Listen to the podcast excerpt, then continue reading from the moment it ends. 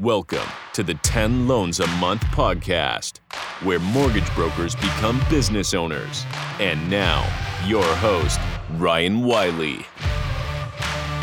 Hey, Ryan Wiley here, 10 Loans a Month podcast. Let's jump into it. So, fortunately, I get to look at a lot of different angles of a lot of people's businesses, and there tends to be common themes within these businesses. People I see in the academy, people I've coached. I've coached, I think, over 300 mortgage brokers now. And I start to see the same things come up and up. And the questions I get from people are also the same. And so I want to share some of those questions with you. The one question I get is, what do you wish you would have known earlier in your career? And so I went and made a list. I made quite a long list. So I'm going to break these podcasts down into parts. We're going to have part one, two, three, four. I'll get them all into four.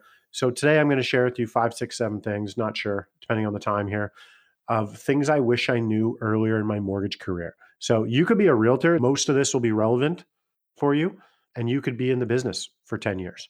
And this could still be relevant stuff to you.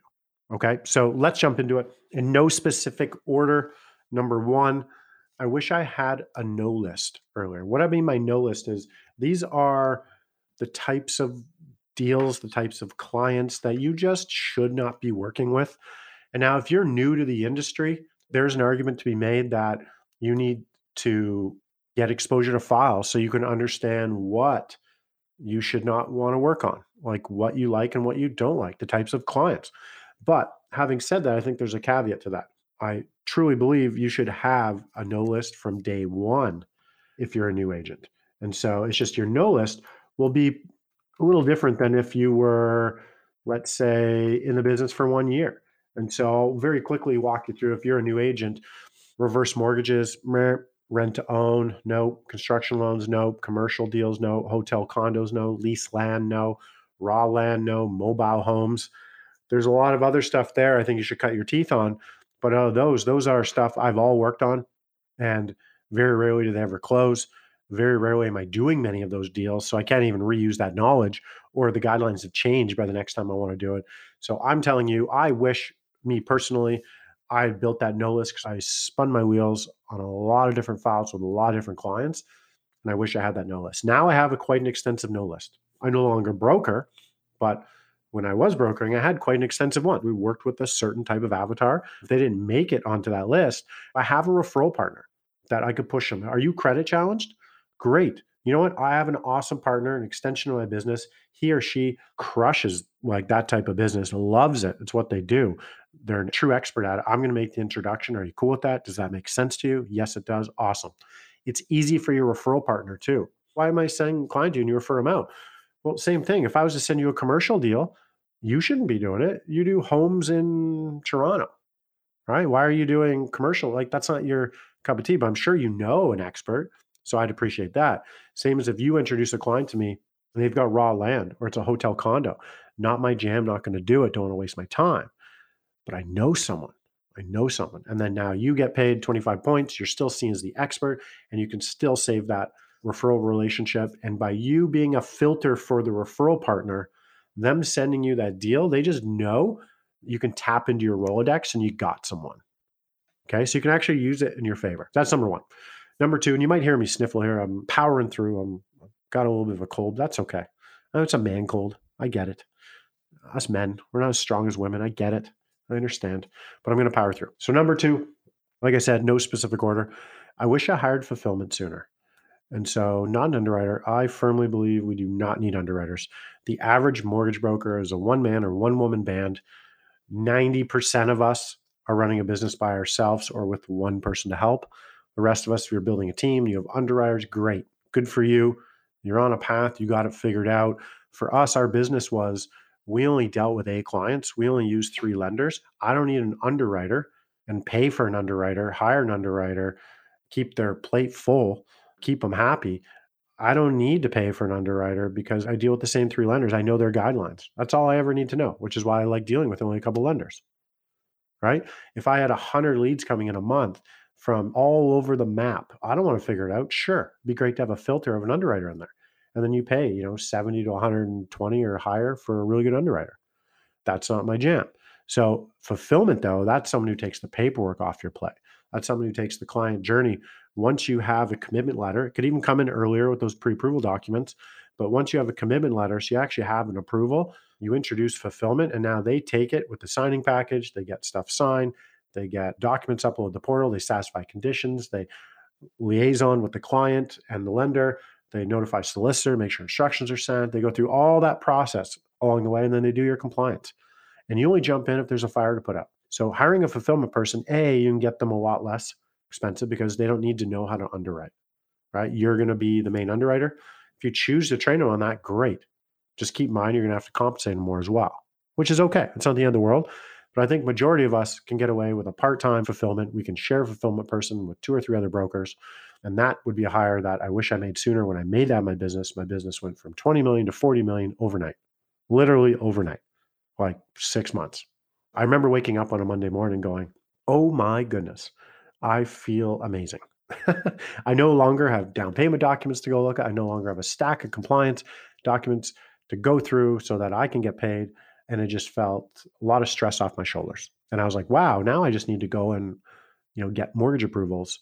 And then I have someone else that does all that mundane stuff, all the down payment docs, all the back and forth, all the same questions, all the hand holding, all the timely emails. I'm out of it and I can go do my thing. So that was number two. Okay. Number three, no specific order. Things I knew earlier in my career, things I wish I knew earlier in my career. Number three is you're going into a commission based career or you're in a commission based career. You've already been doing this for a bit. And in that comes certain stresses that the average person just does not realize, especially the people at home, your inner circle, your spouse, your kids, your significant other, your close friends, other family members. They don't understand. Most of them don't. That being an entrepreneur, that you eat what you kill, that you're 100% commission has a huge stress. And it's also a massive time commitment, especially early on, right? It is. You're still in growth mode. And so I wish earlier on in my career, I had that conversation with the people that matter to me and just let them know that there's certain things I'm going to have to do that's going to affect the dynamic at home that isn't the norm.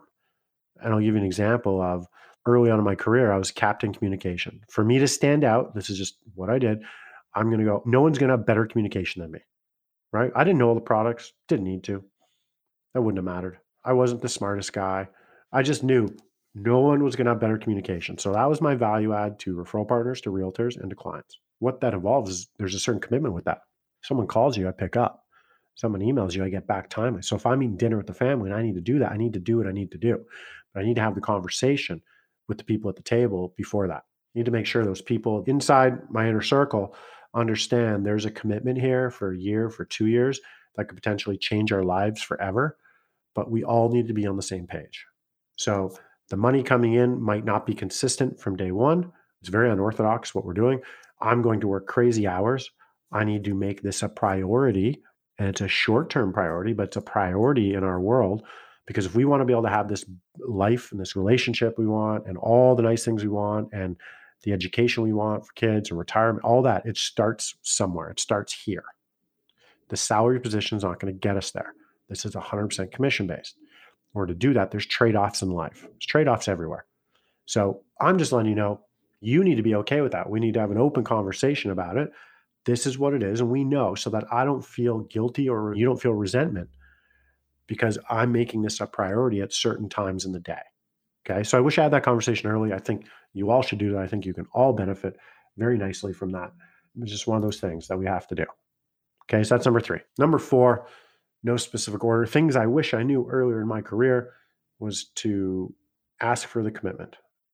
So early on, let's just say I was getting 10 leads in and I might have been closing three or four. I hired coaching. During that coaching, I thought it was going to be, hey, show me how to get 20 leads. It was like, no, let's just see what you're doing with the 10 coming in. Let's go through your process, your journey. And so we did. And we went to the discovery call. My first interaction with clients outside of an email, right? Email's your first interaction potentially. Maybe it's just answering the call and start talking.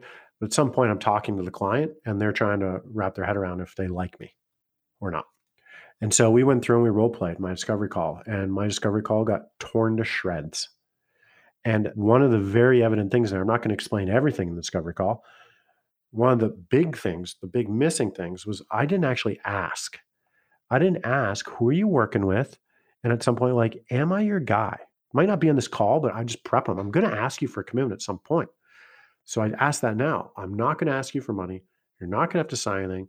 I'm going to roll my sleeves up and get to work and show you what I do. At some point, I'm going to ask you, am I your guy? And if I am, then we form a partnership and I'm going to kick ass in your corner, right? I'm going to work only for you and you'll never pay me a dollar, right? You'll never pay me a dollar, but I have your best interests at heart. You get to leverage my relationships with my lender partners. How about that? How does that sound? Does that make sense? Yeah, it sounds great. Okay. So, all too often early in my career, I'd get along the process with someone and we'd be pretty deep in the process. Then all of a sudden, hey, we're going to RBC. They have this. And I was like, oh, I thought I was work. No, you never actually asked me. I didn't really commit to anything. And I just assumed because we were talking, they were reaching out, they were sending me documents. I just assumed I was their guy. So I made a big mistake, corrected it early, and it drastically changed my business. So it's something I wish I knew earlier in my career was to ask for the commitment. Okay. Number five, this is arguably the biggest mistake I made in my business. I know I said I wasn't like ranking these, but looking back, if I could go back and change one big thing, this would be it. And this is the last one for this podcast. That mistake, something I wish I knew earlier in my career was social media.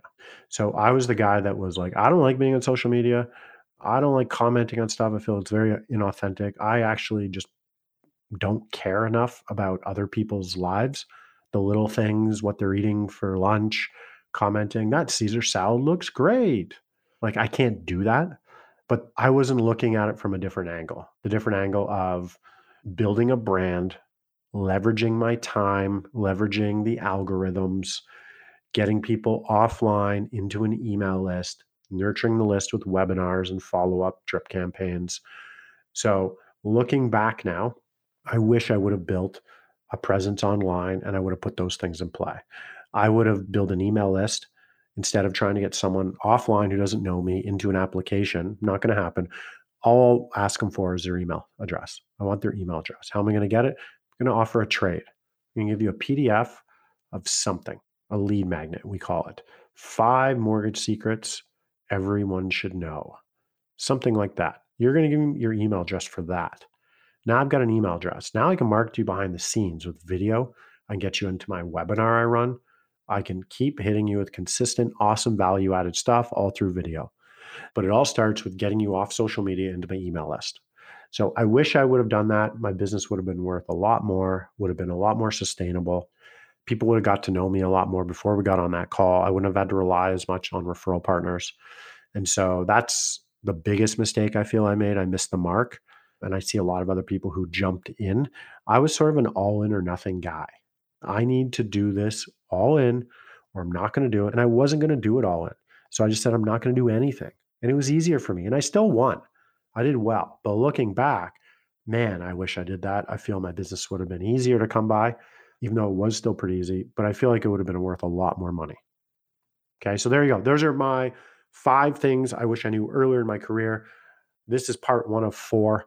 So please check next podcast and we'll give you part two. Okay. If you're interested in learning a little bit more about all these things I'm telling you, I mentioned the webinar, right? I mentioned building a drip campaign. I mentioned getting in front of realtor referral partners. Well, we teach all that in the academy. What's the academy? 10 loans a month academy, 10 loans a month.com, the number 10 loans a month.com. It's academy I started.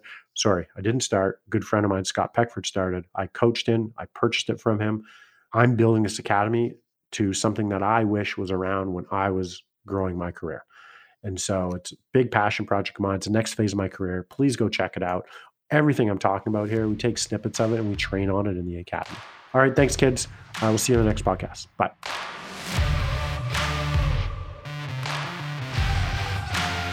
This is an I Love Mortgage Brokering production.